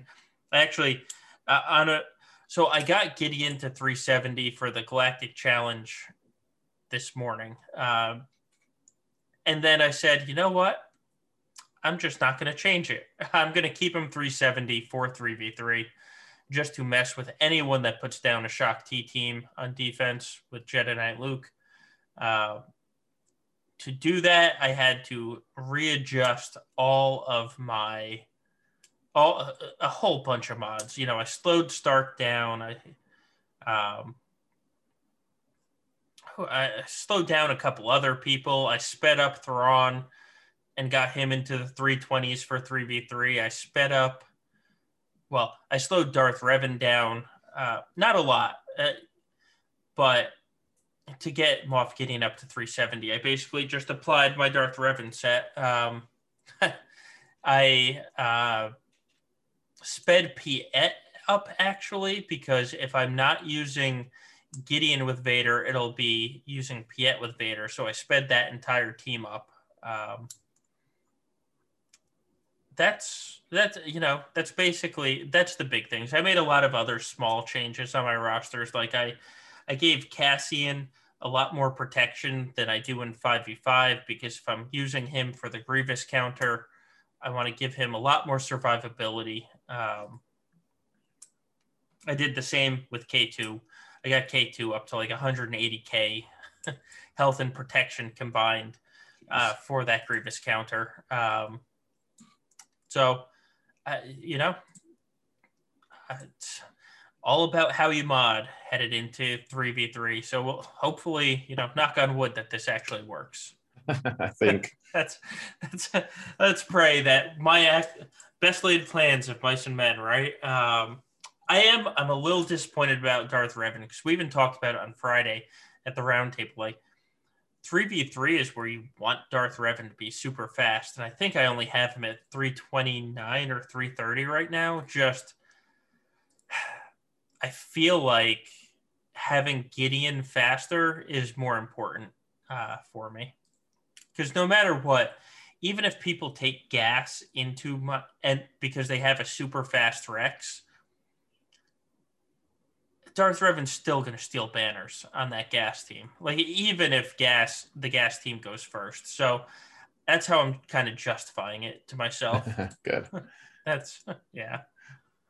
Uh, but yeah. yeah, yeah, it's fun. It's a very interesting shift, actually. Like three v three, we used to say like, don't bother remodding, just don't right. don't worry about three v three, don't like build don't don't gear characters to get good at 3v3 like just just muscle your way through it. And now now we're like you know what? There's actually are some good there are some good changes to be made right. for it. Yeah for sure. Um all right. With that said that's the end of the episode. So let's let's pimp some stuff up first. Um one, uh, we did the special edition roundtable episode that had uh, good old Maurice, Endall, Calvin Awesome, you, and Ando uh, on it. Klesso wasn't able to make it this week, but that's a, as usual like a four-hour episode uh, that was put out yeah. recently. It goes so fast too. I'm like, wow, that was four hours. Seriously, right. so fun. Uh, but so that is out as a special edition. Go watch or go listen to that, I should say. Um, I've already mentioned Xaereth's YouTube page, but again, he had a lot of 3v3 prep. So go go watch his videos. It's just his name Xaereth, uh, X A E R E T H. In theory, I have a YouTube page too. It's S O L O B A S S 1 5, Solobass15. Uh, I do not have any 3v3 prep videos out. Um, on Twitch, you can follow both of us personally. The way that we run this is on Mondays and Fridays, we're on the Gambit podcast page. On Wednesdays and Sunday nights, uh, we are on our personal pages doing our Grand Arena battles. Uh, mine is again just Solobass15, so S O L O B A S S 1 5. Xaereth, he was stolen. His name was stolen so wrongly. So he is Xaereth underscores prevails on Twitch. It's X A E R E T H underscore P R E V A I L S. Um, we have a Discord server. It is a booming Discord server. It is a Grand Arena focused Discord server. If you have questions about 3v3, the link is in the description below, whether you're listening in podcast form or you're here on Twitch join the Discord server. Uh, you can also find the link in any of our YouTube videos. Both of us, um, finally, uh, big changes being made to our counter sheet. Uh, there's going to be more people getting added to it. You know, the Gambit Coalition or Gambit Alliance creators, uh, you're going to see more of us on the counter sheet. That is going to be happening. Um, yeah, it's already happening a little bit. Uh, Endall is adding his counters. It's yep. it, it's going to be the future of it, guys. So the old, yeah. the old is uh, eventually going to disappear a little bit, at least. So right, but anytime you have Endall adding something, you know, it's nothing but an improvement. So with that said, guys, that is everything. Um, yeah. Join yeah. us next week to find out if we can continue to dominate GAC or if we're just posers. I shouldn't have actually set it up like that because if we lose some, people we'll have to draw the conclusion that we're posers. Right, right. Yes. So, let's I find out if my comment. Let's find out if our decision to remod for 3v3 was actually worth it. That's probably the better way to do it. sure. sure. The stakes are less, but yes. but yeah. yes. Some of the uh, repercussions.